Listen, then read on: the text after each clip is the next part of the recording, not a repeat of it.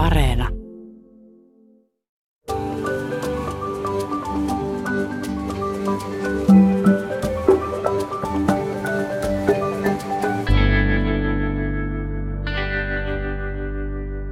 Tänään puhutaan siitä, miten media vaikuttaa käsityksiin elämästä ja maailmasta. Aika paljon tämän aiheen äärellä on nyt tullut itse pohtineeksi, että kuinka iso osa niin kuin omasta maailmankuvasta tulee mediasta ja kuinka todenperäinen kuva se on. Niin mediahan on vähän tämmöinen meidän ajan suuri tarinan kertoja, joka esimerkiksi kutsuu seuraamaan ja palvomaan tiettyjä erityisiä hahmoja, joita me sitten ei eletyssä elämässä ikinä tulla kuitenkaan ehkä missään kohtaamaan. Jotenkin me sitten tunnutaan ihan aidosti että me niin eletään näiden mediahahmojen kanssa jonkinlaisessa yhteydessä. Mulla on jäänyt mieleen, kun laulaja David Bowie kuoli vuonna 2016 ja tapahtui ihan pari päivää sen jälkeen, kun uusi levy ilmestyi. Ja kävi sitten ilmi, että pitkälle edenneen sairauden salassa pitänyt artisti olikin tehnyt tämän teoksen tavalla jäähyväiskirjaksi yleisölle. Ja silloin minä ja mun puoliso ja Anoppi huomattiin, että me oltiin yhtäkkiä hämärässä olohuoneessa ja kuunneltiin hiljaa tätä uutta levyä. Ja se oli jonkunlainen muistotilaisuus, jossa me yhdessäkin surtiin tätä meille kaikille tärkeää hahmoa. Aika suuria tunteita ja merkityksiä me liitetään mediaan ja ihan selkeästi – Tämä on niin joku semmoinen, mikä meihin tosi voimakkaasti vaikuttaa ja ohjaa jopa toimintaa ja sitten asenteita. Mutta mitä tästä kaikesta oikein pitäisi ajatella? Et onko media meidän uusi uskonto tai onko se paremminkin niin kuin entisajan narri, joka näyttää, ketä me oikeasti ollaan, totuuden meistä?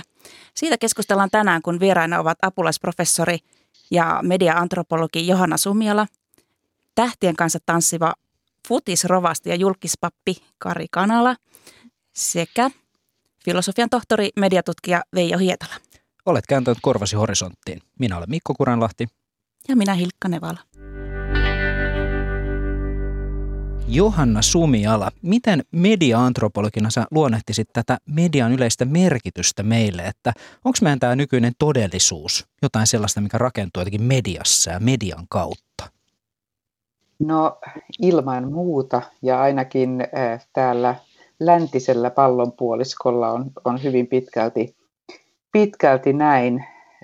Yksi sellainen tutkija, kun Mark Doisi sanoi, että me voidaan vain kuvitella elämää ilman, ilman mediaa tai median ulkopuolella ikään kuin, niin se on aika vahvasti, vahvasti sanottu ja on, on taipuvainen ajattelemaan, että, että se on, media on kyllä hirveän monella tavalla läsnä meidän elämässä. Ehkä voisi tässä kohtaa sanoa, että että mi, mitä tarkoitan medialla, kun sanon näin, niin televisio, radio, mutta myöskin sosiaalinen media, nämä erilaiset alustat ja, ja muut, että ne yhdessä muodostaa sitten tämän, jota me kutsumme mediaksi, ja tänä päivänä nähän kietoutuu yhä enemmän toisiinsa äh, erilaiset alustat ja, ja välineet, ja, ja, ja, ja sitä kautta sitten siihen myöskin meidän arkeemme hirveän monella tasolla. Veijo Hietala, olet pitkän linjan mediatutkija ja sä oot sanonut, että me eletään niin kuin jonkinnäköisessä hypnoosissa koko ajan. Mitä sä tarkoitat tämmöiselle hypnoosille? Mm, joo, tarkoitan kyllä sitä, että tota, ää, jos nyt tällä niin tutkijan termein puhutaan, että tota, mehän ei koskaan voi kohdata raakaa todellisuutta, vaan me, elet, me kohdataan todellisuus, niin sanottu todellisuus aina ää, tällaisten semiottisten heillittävisten merkitysverkkojen läpi. Eli meillä on aina joku jonkunlainen merkityskehikko, jonka läpi me sitä maailmaa tarkastellaan, mikä tarkoittaa sitä, että, että siis me emme ikään kuin sitä todellisuutta tosiaankaan kohtaa, vaan, vaan me tulkitsemme sitä koko ajan itse asiassa jollakin tavalla. Ja tänä päivänä ainahan ihmiset ovat tällä tavalla eläneet, mutta aina ei ole ollut medioita. Että, että jos ajatellaan tämmöisiä niistä primitiivisiä kulttuureita, heimo, klaanikulttuureita ja vastaavia, niin siellähän on tämmöinen omat, oma kertomus verkko tavallaan, jonka läpi sitä maailmaa tulkitaan ja, ja on aina tulkittu. Ja, eli siellä on ollut nämä shamanit ja mitä nyt on tämmöisissä heimoissa jotka ovat määritelleet sitä todellisuutta sille heimolle, ja se on ollut sen heimon todellisuus, ja koko maailma on näyttänyt ikään kuin sen verkon läpi. Mutta tänä päivänä me eletään varsin, varsin, varsin rikkaassa mediakulttuurissa, jossa, joka on täynnä kertomuksia, ihan niin kuin Mikko sanoi tuossa alussa, että tämä suuri tarinan kertoja, joka tuottaa näitä kertomuksia loputtomasti ja loputtomasti. Eli meillä on hirveän paljon näitä kilpailevia verkkoja, jonka läpi me maailmaa tulkitaan. Sen takia me ei olla ihan tämmöinen klaani tai heimokulttuuri, jolla oli hyvin yhtenäinen näkemys maailmasta. Mutta kyllähän mediakin aika paljon siis määrittää, kansallinen media määrittää kuitenkin sitten sitä verkkoa, minkä läpi me katsotaan ja, ja kovasti me haetaan tavallaan niin kuin yhteistä yhteisöllisyyttä, yhteisöllistä tulkintaa tavallaan tästä maailmasta. Ja sitähän tekee, tekee tämmöinen oma kansallinen mediamme, joku Yle esimerkiksi on semmoinen, joka hyvin pitkälti määrittää monien ihmisten tapaa tulkita ainakin osa todellisuudesta. Ja siinä mielessä me tietyllä tavalla eletään tämmöisessä hypnoosissa koko ajan, koska hypnoosihan on semmoinen niin aivojen tila tai mielen tila, jossa, jossa tota, joku ulkopuolinen voima ikään kuin on meille, meille tota, sanellut tähän sitä meidän huomaamatta, niin miten me tätä maailmaa nähdään. Ja, ja me ei niin kuin nähdä sitten niitä vaihtoehtoisia tulkintoja, koska me olemme tottuneet vaan tämän tietyn hypnoottisen verkon läpi tätä maailmaa tulkitsemaan. Mitäs Kari Kanala, sä oot ehkä medioiden kautta yksi Suomen tunnetuimmista papeista, tämmöinen televisiosta tuttu, muun muassa ensitreffit alttarilla nyt juuri valmistautumassa Tanssi tähtien kanssa ohjelman uudelle kaudelle. Millaista merkitystä sä näet siinä, että sä oot pappina esillä ja mukana tällaisessa mediamaailmassa? Mä ajattelen, koska mä oon Paavalin kirkkoherran vanha apostoli Paavali ja hän meni turuille ja toreille ja mä ajattelin, että sosiaalinen media on nykyaikainen tori ja sitä kautta myös muut mediat. Ja jos kirkossa halutaan irtautua sitä kirkkokielestä, eli löytää tällainen Suomi-kirkko Suomi-sanakirja, meidän pitää olla myös siinä maastossa, missä ihmiset muutoin on. Ja jos me mietin mediaa, niin voiko ihminen olla media? Mikon mainitsema David Bowie aivan varmasti oli media hän oli alustana monille ajatuksille. Mutta voidaanko ajatella, että ihminen olisi media? Ja mä itse ajattelen, että pappina mm, joku voi nähdä, että okei, toi on brändäytynyt noin, mutta mä itse ajattelen, että mä oon vaan sanonut kyllä asioille. Ja sitä kautta alkaa muotoutua sitten, että missä kaikessa kanalla sitten on ja pyörii, tällä kertaa tanssiikin ja itse suhtautuu vähän kärpäisenä katossa tyyppisesti, että no tuossa se nyt menee ja näin se nyt ajattelee tästä asiasta. Niin jotenkin, jotenkin mä ajattelen, että meidän on pakko miettiä kirkollinen johtaminen uudestaan. Ja se tapahtuu sosiaalisessa mediassa ja silloin siellä mennään yksi vastaan yksi tilanteisiin ja sillä statuksella ei ole mitään arvoa, vain viisailla mielipiteillä – jos niilläkään. Eli tavallaan mitä on se ihmisten vakuuttaminen? Se tapahtuu dialogin kautta ja sen takia mä oon näissä pyörimässä. Johanna. Niin mä olisin ehkä Karille tuossa sanonut, että, tai mä kyllä näen näin, että kyllä sillä statuksella on merkitystä, että vaikka on toki näin, että et, et siellä on niinku, et sosiaalisessa mediassa niin, niin siellä on niinku paljon toimijoita ja se, se, että jollakin on joku ikään kuin jonkun instituution kautta joku asema sinänsä, niin ei välttämättä enää samalla tavalla niin kuin paina. Mutta että et kyllähän siinä niin kuin erilaisia tämmöisiä statuksia näille toimijoille kuitenkin muodostuu ja, ja mitä kautta ne muodostuu ja kenestä tulee näitä influenssereita. Jos nyt ajatellaan, nyt tämä jo lähtee polveilemaan, mutta kun meillä on tämä korona tässä ja miten me esimerkiksi niin kuin valtion tässä niin kuin, äh, viestinnässä – niin valtion johdon viestinnässä, niin siellähän on käytetty esimerkiksi influenssereita, jotta saataisiin tätä viestiä näille nuorille menee, menee ja miten kannattaa käyttäytyä. Että, että, mutta että ehkä ne statukset ei mene sillä tavalla enää ihan yksi yhteen, että, että se, että, että edustan nyt tätä instituutiota ja niinpä minulla on luontaisesti arvovaltaa, mutta että, että se, että että kyllä mä ajattelen, että niillä on vielä paljon merkitystä ja onkin kiinnostavaa sitten katsoa, että keistä tulee tällaisia influenssereita tavalla tai toisella, joita kuunnellaan ja joiden juttuja jaetaan ja ketkä sitten on niitä, jotka on siellä innokkaasti mukana, mutta jolla on ehkä yksi seuraaja ja joka ei saa sitten niitä tykkäyksiä, niitä jakoja että jokuhan sanoo, että meidän tässä niin kuin juuri tässä verkottuneessa maailmassa se kosmisen yksinäisyyden suurin muoto on se, että et huutelee sinne ja kukaan ei kuuntele tai, tai, tai reagoi siihen mitenkään, että sehän, sehän vasta niin kuin yksinäisyyden kokemuksen tuottaakin. Se on juuri näin ja onko niin, että on noussut sellainen tykkäysten, voisiko sanoa keessarien peukalot, että sitten kun niitä tykkäyksiä ei enää tuu, se alkaa kääntyä alaspäin ja siinä näkee, että okei, nyt kannattaa feirata, nyt kannattaa ehkä vähentää julkisuutta. Että nyt tämä ei enää niin kuin ole nousukiitoa, vaan nyt tämä alkaa mennä alaspäin.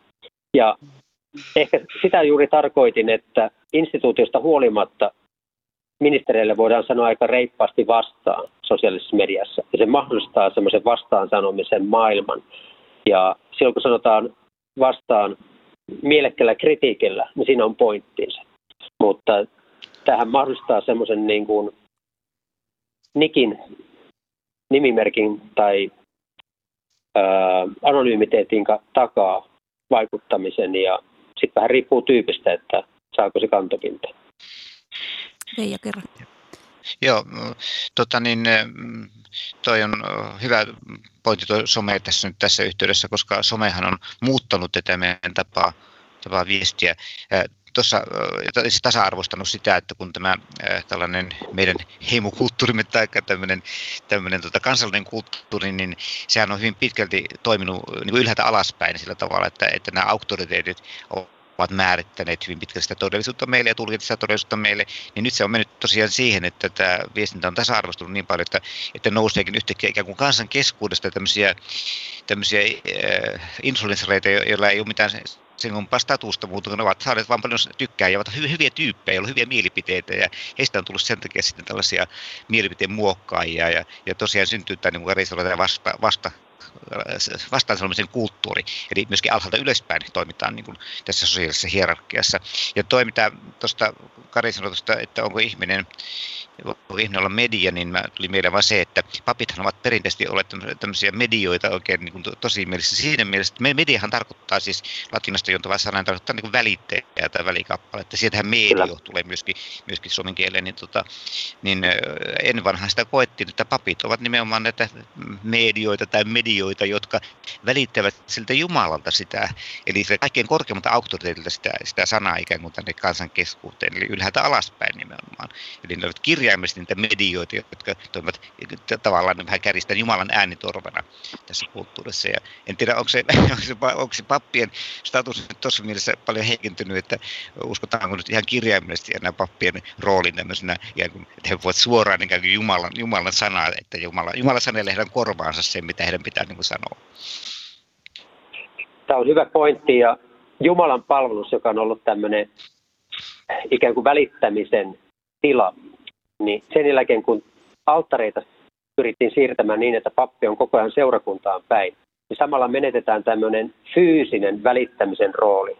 Idea oli se, että kun pappi oli seurakuntaan päin, hän välittää jotain Jumalalta, ja kun hän on alttarin päin, hän välittää ihmiseltä jotain Jumalalle. Ja nämä alkaa kadota, koska halutaan tulla lähelle, niin lähimmäisyys toteutuu, mutta siinä tällä jotenkin symbolisesti kadotetaan samalla jotain te käytätte nyt aika isoja termejä. Täällä puhutaan kosmisesta yksinäisyydestä ja Jumalan äänestä ja muista. Ja rupean miettimään, että näettekö te itse, että tällaisessa ää, niin kuin ke- todeksi kertomisessa, jaetun maailman rakentamisessa, tässä jotenkin välitetään myös jonkinlaisia totuuksia maailmasta, ainakin käsityksiä totuudesta, tulkintoja, niin ollaanko me tässä niin kuin, niin kuin uskonnon kaltaisen ilmiön äärellä? Että ollaanko tässä niin kuin jakamassa moderneja myyttejä ja jotenkin perustavia kertomuksia uudella tavalla? Tämä menee musta Veijolle suoraan nyt. Okei. Okay. No, otetaanpa sitten koppi yritetään, yritetään pohtia tätä. Joo, siis kyllähän to, tosiasiassahan meidän nykyinen yhteiskunta, niin kuin kaikki tietävät, niin on, on aika paljon maallistunut siinä mielessä, että, että tota, ei olla ihan niin kuin, niin kuin koko, ainakaan koko kansana ja, ja koko ja koko maailmassa niin sillä tavalla niin uskonnon määrittämiä, mitä, mitä aikaisemmin ollaan oltu. Ja siinä mielessä on tavallaan korvautunut sitten, sitten tämä uskonto monessakin mielessä sitten monilla muilla medioilla tässä kulttuurissa. Ja, ja kyllä mm, voisi sanoa, että ne, ne varmaan ne samat uskonnolliset tunteet tai sellaiset uskonnolliset tarpeet, jotka on aikaisemmin jotenkin määrittynyt uskonnon kautta suoranaisesti, niin, niin ne, niin sitten toteutuu vähän toisen tyyppisissä, vähän maallisemmissa sekulaarissa yhteyksissä hienosti sanottuna. Ja, tota, ja kyllähän siis tämmöinen nämä on sitten taas, pitäisikö heittää Johannalle takaisin pallo muuten, muuten tuosta, kun rituaaleja miettimään, että, että jo pelkästään tämmöinen mediakäytön rituaalistisuus hyvin pitkälti, niin, niin, niin kyllähän siinä on hyvin, sehän on hyvin lähellä uskontoa, että, että tota, minä muistan lapsuudesta, niin kun, kun tota, silloin 50-luvun alkupuolella, kun elin sitä lapsuutta, niin ja meidän kylällä, se maalla, Savossa maalla, ja kylällä oli yksi radio ainoastaan, ja siinä sitten monen naapuritalon ihmiset tuli aina kello seitsemän STTn uutisia iltasella, ilta, illa, illansuossa kuuntelemaan, ja minäkin olin siellä sitten mukana ja ihmettelin monesti tätä tilannetta, että kun siellä oli tupa täynnä ihmisiä ja tupatana, tupatana täynnä myöskin tupakan savua. ne isännät poltteli aika ketjussa sillä tupakkaa. Ja, tota, ja sitten tosiaan siis pyhä hetki se, kun STTn uutisia sanottiin. Ja silloin sitten koko tupa hiljeni ja kaikenlainen kommunikaatio hiljeni siellä. Ja silloin istuttiin kun kirkossa kuuntelemassa tätä erittäin monotonista ja yksitoikoista STT-uutisten lukijaa, jolla oli se semmoinen tietynlainen nuotti siinä puheessa. Ihan sama, kaikki lauseet oli ihan samanlaisia. Samanlaisessa nuotilla olipa kyse maailman suurista katastrofista tai mistä tahansa, niin mitään tunteita ei siinä ollut siellä, vaan se oli ihan samalla tämmöisellä äh, intonaatiolla lausuttuja nämä totuudet. Kyllä siinä oli semmoinen, semmoinen vähän tunne, että tässä jotakin pyhää sanaa nyt kuunnellaan, että tämä on se lopullinen totuus. Kyllä minullakin, vaikka mediatutkija olenkin, niin kyllä mulla oikeastaan yllättävän vanhaksi asti mulla säilyi semmoinen käsitys, että, että STT on niin joku tämmöinen, tämmöinen ja, ja yleensä nämä viralliset uutistoimistot, että ne on tämmöisiä että niitä uutisia ei kukaan laadi, vaan että ne tulee ne uutiset ikään kuin Jumalalta tai jostakin taivaalta. Ja mä oon hävennyt sitä myöhemmin aivan hirveästi tätä näkemystä, niin, koska mä olin mielestäni aika fiksu nuori aikuinen silloin. Ja jotenkin mulle vaan selvisi yhtäkkiä, kun eräs tota, tuttu oli töissä tuolla Turun Sanomien uutistoimituksessa ja, ja hän kertoi sitten, että hän näitä uutisia laati. Ja mä sanoin, hei vitsit, joku ihminen laatii nämä uutiset. Ei ne, ei ne tulekaan Jumalalta nämä uutiset. Eli, eli oli, oli ihan tarpeen niin kouluttaa mediatutkijaksi, että tämäkin, tämäkin asia selvisi mulle sitten, että tuota, Jumala ei lähetä meille STT-uutisia, vaan, vaan tuota, no niin, ihmisten tekemiä tulkintoja. Mutta että aika monilla voi olla ehkä ihan näin jyrkkä käsitys mistä Jumalan sanasta, mutta kuitenkin se ajatus siitä, että on tämmöisiä tiettyjä medioita, ja tänä päivänä varsinkin, se on hirveän tarpeellista vielä, että me jotenkin ajatellaan, että tiettyihin medioihin me luotetaan. Että esimerkiksi tuossa Juha Sipilä muistaakseni joskus, se taisi olla muuten tämä Maria Veitolan ohjelma, kun, kun tuota Veitola oli yökylässä Sipiöiden luona, niin, niin Sipilät katsoivat, pariskunta Sipilä katsoi tota, tekstitvtä. Ja tota, Veitola sitten, että mitä, katsotteko tekstitvtä? Niin Sipilä että joo, kyllä ihan, ihan millään katsotaan. Niin, niin tota, mä sitä miettimään sitten, että, että tekstitv on esimerkiksi tämmöinen tietyllä tavalla luotettu media, sehän on niin kuin Yleen, ja Yle on tämmöinen STTn rinnalla tämmöinen erittäin luotettu media, niin, niin tota, siitä hän näkee erittäin nopeasti aina tämmöiset, mitkä on niin kuin nämä asiat, jotka meidän täytyy suomalaisena tietää. Veijolla on niin hienoja ajatuksia, että on käytännössä niin kuin täkyjä, että ahvenena voisi tarttua melkein mihin tahansa näistä. Mutta jos aloitetaan teksti niin se, se on tapa aloittaa päivä yhä tänäkin päivänä itsellä koska sieltä puuttuu se tietty, voisiko sanoa tunteen palo. Siellä voi olla jotain pieniä hauskuuksia, mutta se joudutaan vetämään aika lyhyellä informaatiolla se asia. Ja sen jälkeen voi lähteä katsomaan muista medioista, että mitä näistä sitten on haluttu laajentaa. Mutta se, se on säilyttänyt jotain jumalallista ja se on hienoa. STT menetti jumalallisuutta 90-luvun lopussa, kun toinen jumalallinen asia eli hiihto haastoi tämän. Eli nämä ekat doping-jutut ennen kuin 2001 sitten vetäisi totuuden kasvoille. Ja oikeutta myöten käytiin sitten, sitten tuota asioita läpi ja STT joutui siinä aika niin kuin, äh, koville tietyllä tavalla. Ja ihmisten usko mediaan alkoi silloin hakea niin kuin ehkä uusia muotoja ja sen jälkeen me on eletty sitten erilaisessa maastossa ja silti suomalaiset uskoo mun mielestä aika paljon paitsi painettuun sanaan, niin medioihin yleensä. Ja sen takia on ollut vaikea erottaa, että mikä on luotettava media, mikä ei ole tässä on varmaan myöskin tämmöisiä niin kuin aika isoja sukupolviasioita. Puhutaan näistä, mitä sanaa ei kuulemma saa käyttää, tämä diginatiivit, jotka on syntynyt jo sellaiseen, siis tähän älypuhelinten maailmaan ja, ja ikään kuin, niin kuin tähän, että, että varmaan näiden eri niin kuin viestinten painoarvo ja rooli on aika erilainen riippuen just, että, että, että mitä sukupolvea on elänyt ja, ja, ja, ja, ja missä, missä maailmassa, että sillä niin kun ne kasvetaan eri medioiden kanssa, niin niillä on erilainen tietysti niin kuin vaikutus siinä, siinä, että aika paljon tietysti tämä, nämä nuoret, siis TikTokit ja Instagramit ja, ja nämä, niin, niin on siellä hyvin paljon viettää aikaansa. Ja myöskin sitten näitä nyt esimerkiksi kun oli, tämä menee näihin globaaleihin uutisiin, mutta vaikka tämä, niin kuin tämä Black Lives Matter movement ja tämän tyyppisiä siis George Floydin tästä kuolemaan ja, ja kaikki ja, ja, ja muut tällaiset tapahtuvat, nehän on hirveän voimakkaasti leviää siellä just jossakin Instagrameissa ja, ja, ja sitä kautta sitten niin kuin tempautuu, nuoretkin tempautuu mukaan niihin ja, ja, ja, ja lähtevät niin kuin, ja sit saavat sitä kautta tietoa maailmasta. Ja sitten tietysti toinen, mikä minusta semmoinen, minkä mä kyllä tunnistan itsekin, Mä kuulun vielä tähän, niin kuin tähän Facebook-sukupolveen, joka on siellä Facebookissa, nuorethan ei enää ole hirveästi siellä, niin, niin äh, niin että miten kun semmoiset kollegat ja ystävät ja ihmiset, joihin mä jollakin tavalla luotan, niin kun ne jakaa jotakin, vaikka nyt onko se Guardianista, New York Timesista tai Al Jazeerasta tai mistä tahansa, niin se on, ne, se to, ne toimii vähän semmoisina portinvartioina, jolloin tulee helpommin sitten niin klikattua niitä juttuja ja tämä voisi olla kiinnostavaa. Eli tavallaan niin tämä tällainen, että jos ennen ne Ylen toimittajat on, on ka, laajassa kansallisessa mittakaavassa toiminut niinä portinvartioina tai Hesarin toimittajat tai tämän tyyppiset, niin sitten se on se, sekin on muuttunut jollakin tavalla myöskin, että ainakin tietyille sukupolville, niin, niin tämä, tämä, tämän, tämän kautta sitten se, ja sehän on tota, niin kuin, useinhan ihmiset sitten jakaa semmoisia uutisia esimerkiksi, jos nyt ajatellaan tämä kuuma peruna ilmastonmuutos, että riippuen vähän, mikä ihmisten kanta on siihen, niin, niin tietää, että a, tämä suhtautuu tällä tavalla tähän, niin sitten mä niin kuin haluan, ja minäkin samalla tavalla ajattelen tästä asiasta, niin haluan nyt sitten niin kuin tästä kuulla lisää, kun sitten taas, jos olisi joku täysin niin kuin, että et se, se, siitä mä oon opiskelijoidenkin kanssa monta kertaa niin jutellut, että meillähän on koko niin kuin, tämä meidän kielitaito on rajana, että kuinka paljon me saataisiin ikään kuin tietoa maailman asioista ja, ja, ja, ja näin. Kaikki informaatio ei tokikaan ole tietoa, siellä on myöskin tämmöistä väärää informaatiota ja va- vaikuttamista ja näin, mutta ollaanko me sitten kuitenkin taipuvaisia – tässä somemaailmassakin niin eh, vahvistamaan niitä ajatuksia, jotka meillä jo on asioista. Ja sitä kautta niin kun se todellisuus muotoutuu eh, tietyn kaltaiseksi.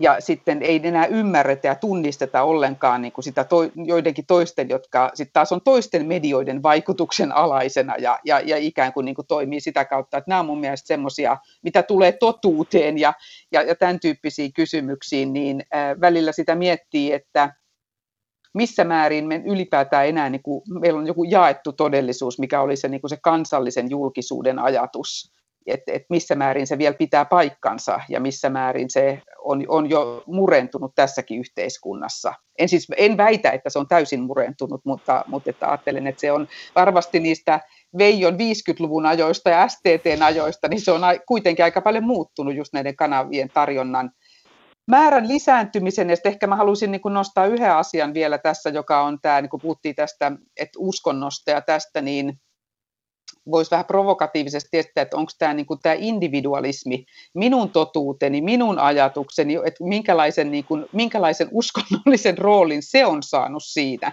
tässä niin kuin tänä päivänä, että, että tämä haastetaan, kyseenalaistetaan tämmöisten isojen hyväksymistoimistojen tai tämmöisten niin kuin instituutioiden sitä totuutta. Ja jokainen, äh, jokainen niin kuin, siis tämä ajatus, että do your own research, eli, eli tutki itse, tee ja sitä kautta niin kuin oma, se, rakenna se oma totuutesi ja oma todellisuutesi, että että tämä on minusta semmoinen ihan tärkeä asia myöskin miettiä tänä päivänä, minkälaisia niin uskonnollisia ulottuvuuksia se mahdollisesti sitten saa. Ja onko se on niin kollektiivisesti jaettu ajatus tästä individualismista, että miten nämä yksilön ja tämä niin kollektiivinen sitten kietoutuu tässä toisiinsa.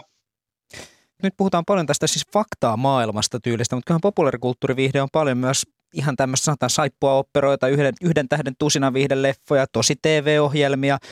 Mihin me tarvitaan siis tämmöistä populaarikulttuuriviihdettä? Onko tälläkin joku ihan suurempi merkitys meille? Kertooko tämä meille jotain totuuksia maailmasta? Kyllähän viihteellä on erityisen, erittäin tärkeä rooli meidän elämässämme, kaikkien meidän elämässämme. Ja itse asiassa ihmiskuntahan on viihdettä hakenut varmaan maailman sivu jo siellä luola miehet ja luola naiset esivanhempamme kertovat jännittäviä tarinoita siellä iltanuotion äärellä toisilleen aina enemmän tai vähemmän faktaa tai fiktiota olevia tarinoita, uutisia ja, ja viihdettä myöskin sitten jännittäviä kummitusjuttuja ja muuta vastaavaa myyttejä. Eli, eli ne oli sitä sen ajan viihdettä ja, ja tavallaanhan nämä nykymediat ovat perineet tämän luola mies- ja luolanaiskulttuurin nämä teemat. Eli, eli tänä päivänä ne samat kertomukset tulevat meille vaan sitten näiden nykymedioiden välityksellä jännittävät tarinat, faktaa ja fiktiota. Mutta tämä viihteen merkitys on oikeastaan korostunut nyt tuolta 90 alusta lähtien, kun tämä länsimainen kulttuuri minun teoriani mukaan siirtyy tämmöiseen uuteen aikakauteen. Kyllä muutkin on puhunut tästä tunteiden noususta tunnekulttuurin noususta. Mä itse nimen sitä uusromantiikaksi sen takia, että, että siinä on niin paljon semmoisia samanlaisia piirteitä, joita on oikean vanhan romantiikan aikana 1800-luvun alussa oli. Eli, eli samantyyppiset ilmiöt on taas tulleet muotiin viihteessä ja populaarikulttuurissa kulttuurissa, vampyyritarinat ja merirosvotarinat ja goottilaisuus, joka oli siis romantiikan ajan keksintöä. Niin tämä viihteen merkitys on korostunut hyvin voimakkaasti ja nykyisin ei ole enää niin häpeällistä kuluttaa viihdettä. Mä ihmettelen sitä, minkä takia ihmiset ovat yleensä hävenneet perinteisesti sitä, että jos ne niin katsovat saippua, opetetaan vastaavia. Että meillä oli semmoinen tosi komeinen kulttuuri vielä, vielä sanotaan tuonne 80-luvulla asti täällä laiminkin länsimaissa ja, ja, ja Suomessa nyt erityisesti, Suomessa oli muun muassa sääntö 80-luvulla, että ei sallittu esittää yhtä aikaa Dallasia ja Dynastiaa, ja siis näitä kahta 80-luvun suosikkisarjaa, eli niitä piti vuorotella, että syksyllä oli Dallasia ja keväällä oli Dynastia sen takia, että katsottiin, että siinä on liikaa tämmöistä amerikkalaista viidehömppää, että Suomen, Suomen kanssa ei kestä muista, että se, se, se suistaa meidät tuohon turmioon, mikä jälkikäteen ajatellen tuntuu todella koomiselta, mutta tämmöinen, tämmöinen sääntö oli olemassa ja aikana kun Peyton Place loppui, niin, niin joku yleisöllinen hallintoneuvosto tai mikä se mahtoi olla, joka sanoi, että tämä ei enää koskaan mitään Amerikassa saippua opera saa esittää, kun ihmiset koukkuun tämmöisen typerän viihdesarjan kanssa, niin se oli ihan kamala. Mutta siis viihteellähän on ja populaarikulttuurilla niin viihdyttävä vaikutus, mikä on se yksi tärkeimmistä, että me voidaan vaihtaa niin vapaalle niin sanotusti välillä ja mennä tunteiden vietäväksi. Eli populaarikulttuuri on hyvin pitkälti tunnekulttuuria. Ja itse asiassa niin mä olen aina sanonut, että, että tota, mitä suositumpi joku elokuva, romaani, TV-sarja, yleensä mm, suosituvat ovat yleensä populaarikulttuurisia sarjoja ja elokuvia ja fiktioita, niin tota, harvoin vakavat taide, fiktiot ovat nyt sitten niin suosittuja kuin tämmöiset just type ja vastaavat, niin, tota, niin jos, jos, nä, jos näkee, että joku tämmöinen ilmiö, joku sarja, joku sarjatyyppi esimerkiksi on, on hirveän suosittu sillä hetkellä, niin se kertoo jotakin meidän ajasta. Eli populaarikulttuuri, juuri sen takia, että se on populaaria, niin se heijastelee sen ajan tuntoja, eli suurten kansanjoukkojen tuntoja, syvimpiä tuntoja. Eli, eli siitä huolimatta, että tämä ö, perinteinen tämmöinen virallinen kulttuuri pyrkii määrittämään, ikään kuin ylhäältämään sen, että mikä on tämmöistä sallittua fiktiota esimerkiksi ja mikä on, on arvostettua kulttuuria ja mikä on vähemmän arvostettua. Esimerkiksi saippua operat eivät ole missään vaiheessa olleet kovin arvostettuja, niin, tota, niin siitä huomatta kansa tykkää ja kuluttaa tällaisia. Tai jotain luokkakokous elokuvien, elokuvien sarja, joka, joka saa kriitikolta täydellisen lyttäyksen yhden tähden, jos sitäkään yleensä, niin sitten kuitenkin kansakunta menee suurin joukoin katsomaan, jos koronarajoitukset sallivat, niin katsomaan elokuvateatteriin näitä sarjoja. Eli tavallaan se, mitä, mitä ihmiset oikeasti haluavat, niin se on monesti juuri tämmöistä viihdettä ja, ja jonkun mielestä hömppää. Ja, ja, ja, mutta sillä on myöskin siitä johtuen juuri syvällisempiä merkityksiä, että ihmiset tee mitään oikeastaan sen takia, vaan, vaan että, että tota, tai vastentahtoisesti tämmöisiä asioita, vaan, vaan siksi heillä on tarve siihen. Ei heitä kukaan ole käskynyt mennä katsomaan lokakuussa vaan päinvastoin. He pysty kieltämään menemästä katsomaan, mutta siitä mutta menevät katsomaan. Eli tota, sen takia populaarikulttuuri on mun mielestä aina aikakautensa kirkkain peili. Eli sieltä kun oikean näkökulman osaa tutkijakin löytää ja oikein näkökulman sinne, niin pystyy päättelemään aika paljon, että mitä se kansa – niin sanottu kansa, joka on nyt tämmöinen fiktiivinen käsite vähän, että joku yhtenäinen kansa, mutta että mitä kansan suuret joukot ikään kuin oikeasti haluavat ja odottavat, millaisia tunteita ne haluavat kokea. Miten Kari Kanala esimerkiksi sun kohdalla, sä oot todennut esimerkiksi, että kyllä sä Jumalaan uskot, mutta jalkapallo on kuningas, niin mitä, mitä esimerkiksi kotistudiossa, minkälaisia merkityksiä sä siellä hahmottelet, päästä siinä jotenkin pyhän äärellä sen jalkapallon kautta vai mitä se sulle tarkoittaa? Se on juuri näin ja, ja tavallaan populaari mun mielestä mahdollistaa sen, että on lupa mennä syvälle kuin ensin pintaan. Jokaisessa keskustelussa, jos mennään heti syvään päätyyn, se ei tuota haluttua tulosta. Mutta jos puhutaan jotain, joka avaa yhteisen todellisuuden, löytyy yhteinen kieli, sieltä päästään sitten syvemmälle. Jalkapallosta, jos puhutaan, niin kyseessä on kieli. Ja se on tapa integroitua yhteiskuntaa, se mahdollistaa ryysystä rikkauksiin tarinoita, mutta samalla se mahdollistaa sen, että hyvin erilaiset pelaajatyypit saattaa pelissä pärjätä. Ja sitten siinä on erilaista kokemusta, jos on pelannut itse, jos on katsojana, jos katsoo yksin tai muiden kanssa. Ja siinä liitytään johonkin itseä suurempaan. Ja siinä mielessä se alkaa lähestyä jopa uskontoa omalla tavallaan. Ja se, että voidaan puhua pintaa, jotta voitaisiin puhua syvää, niin mä ajattelen esimerkiksi taisi olla Veijo sinä, joka puhui aikanaan salkkareista, että, että mä oon samalla niin kuin salkkarin kal, salkkarien kalle. Se on tapa kertoa jotain asiaa jonkun kautta. Ja nämä on minusta tosi syviä asioita. Eli nämä antaa kielen puhua todella elämää haavoittavista tai elämää rakentavista asioista. Ja niin silloin niitä ei pitäisi yleen katsoa, vaan, vaan tota, nimenomaan katsoa niitä yleistä tarvittaessa. Tota, Johanna, onko siis media, onko medialla mahdollisuutta luoda niin tämmöisiä jumalhahmoja tai tämmöistä kuolemattomuutta? Kun Mikko mainitsi tuossa alussa tuo David Bowie, jolla oli aikamoinen performanssiesitys ennen kuolemaa, niin mitä sä oot mieltä?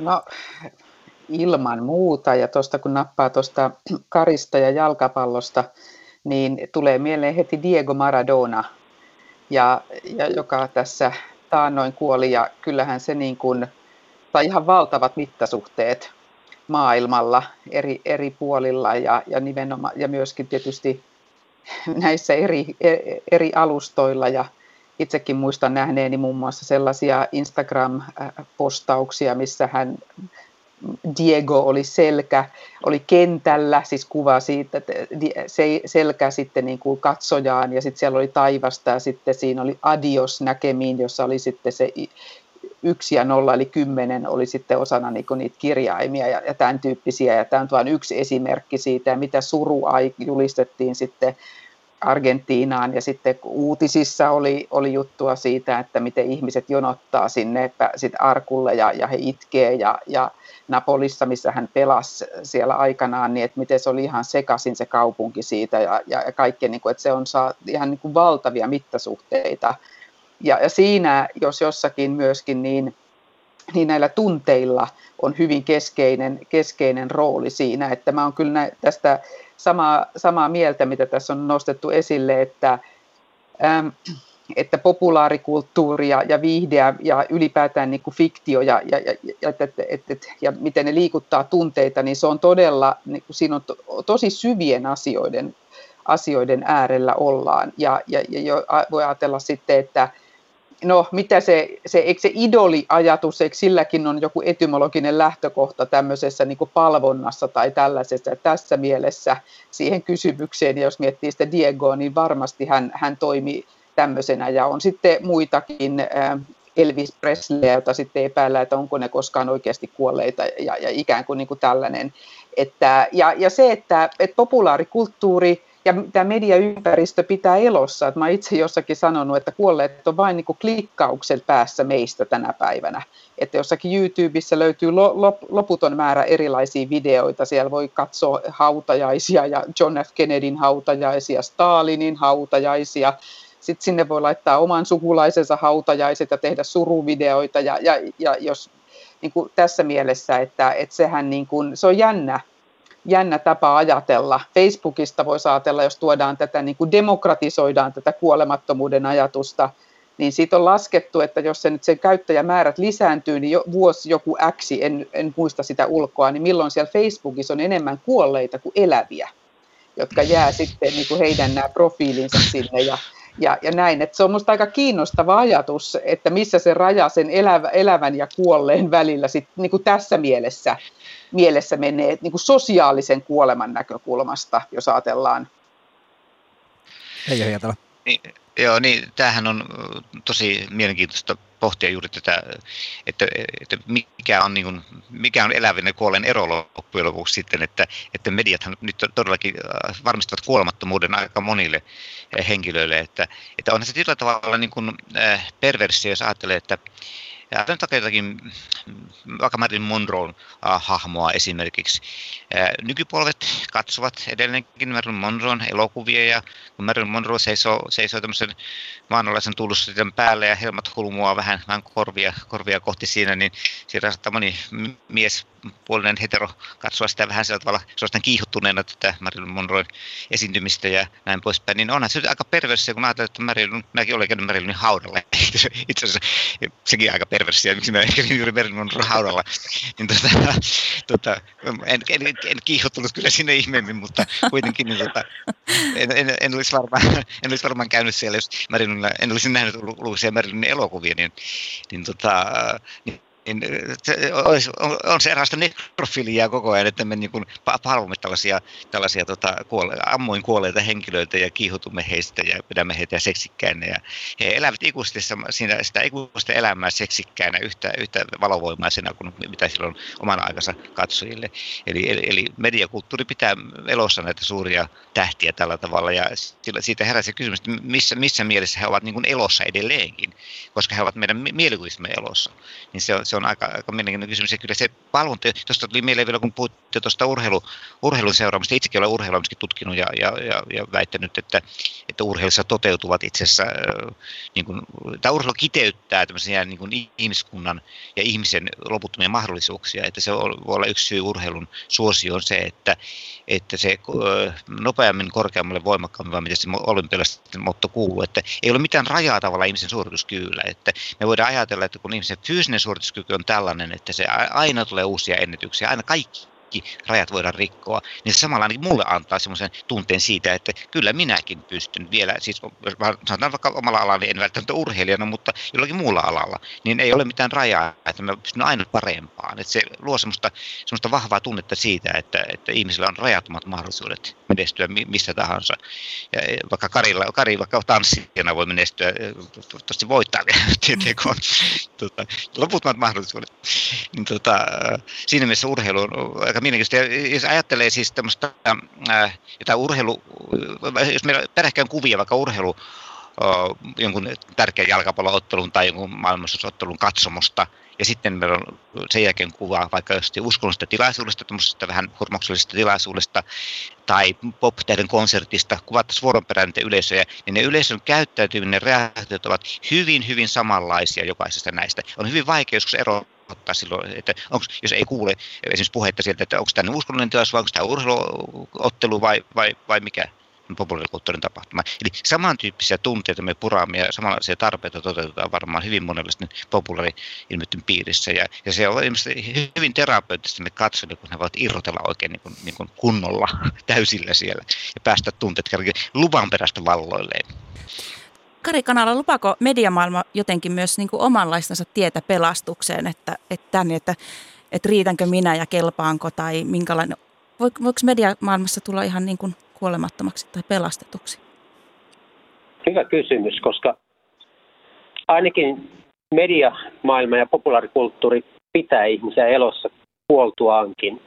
Ja silloin se toteuttaa jotain samasta, mikä on alttarin idea. Eli alttarin puolikaari meille elossa oleville on yhteys näkymättömään kaareen siellä takana.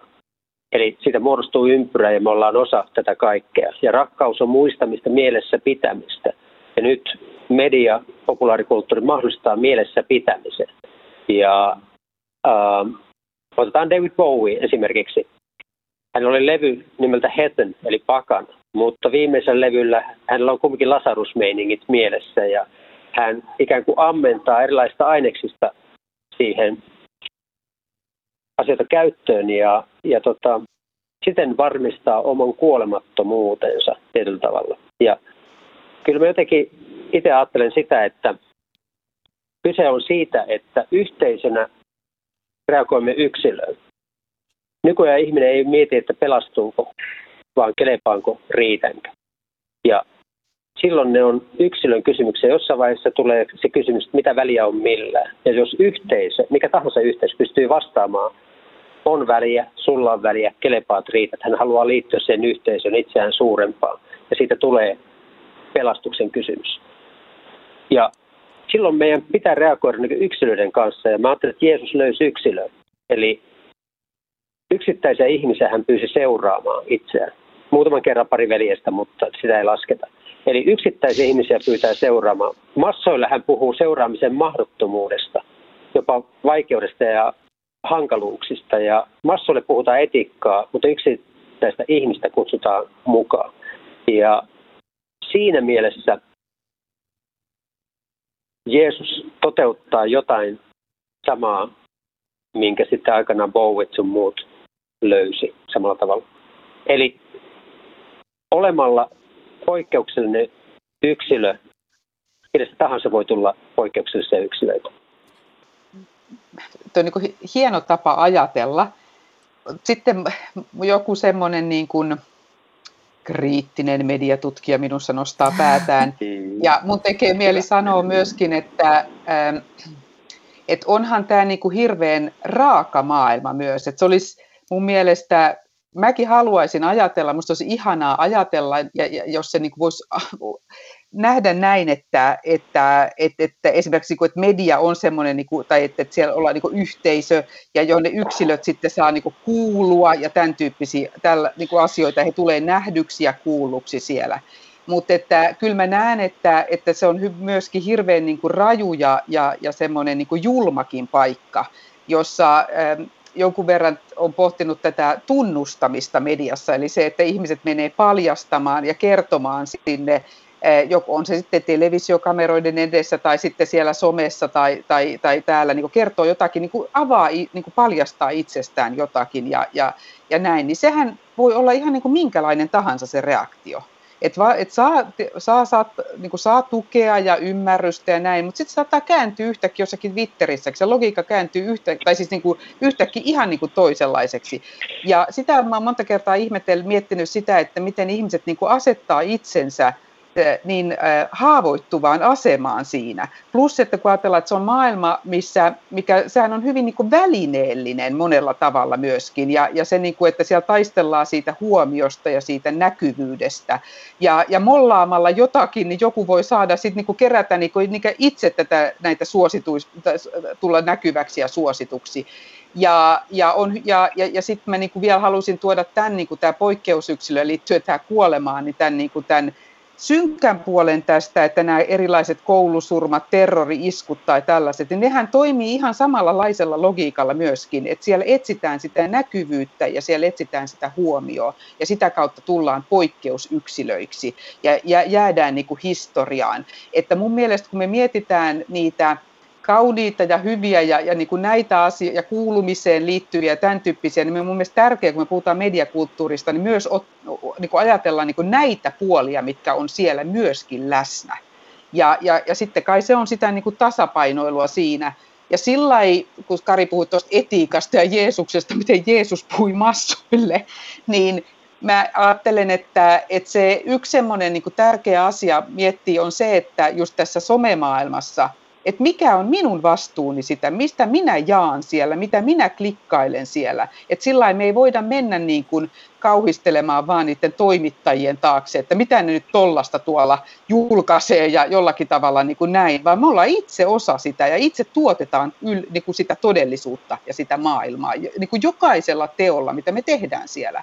Ja se, siinä se, niin kuin se semmoinen kriittinen medialukutaito ja tämän tyyppiset asiat on minusta kyllä hirveän tärkeitä. Onneksi on jo koulussa jonkun verran luetaan ja opiskellaan ja eri tekstejä ja tällaisia. Aika hienosti voidaan huomata, että keskeisellä tavalla keskustelu mediasta nyt vie meidät hyvinkin syvälle elämän ja kuoleman kysymysten rajapinnoille. Tämä oli hieno keskustelu. Tässä vaiheessa kiitän Johanna Sumiala, Veijo Hietala, Kari Kanala. Kiitos tästä haastattelusta. Kiitos. Kiitos. Kiitos. Kiitos.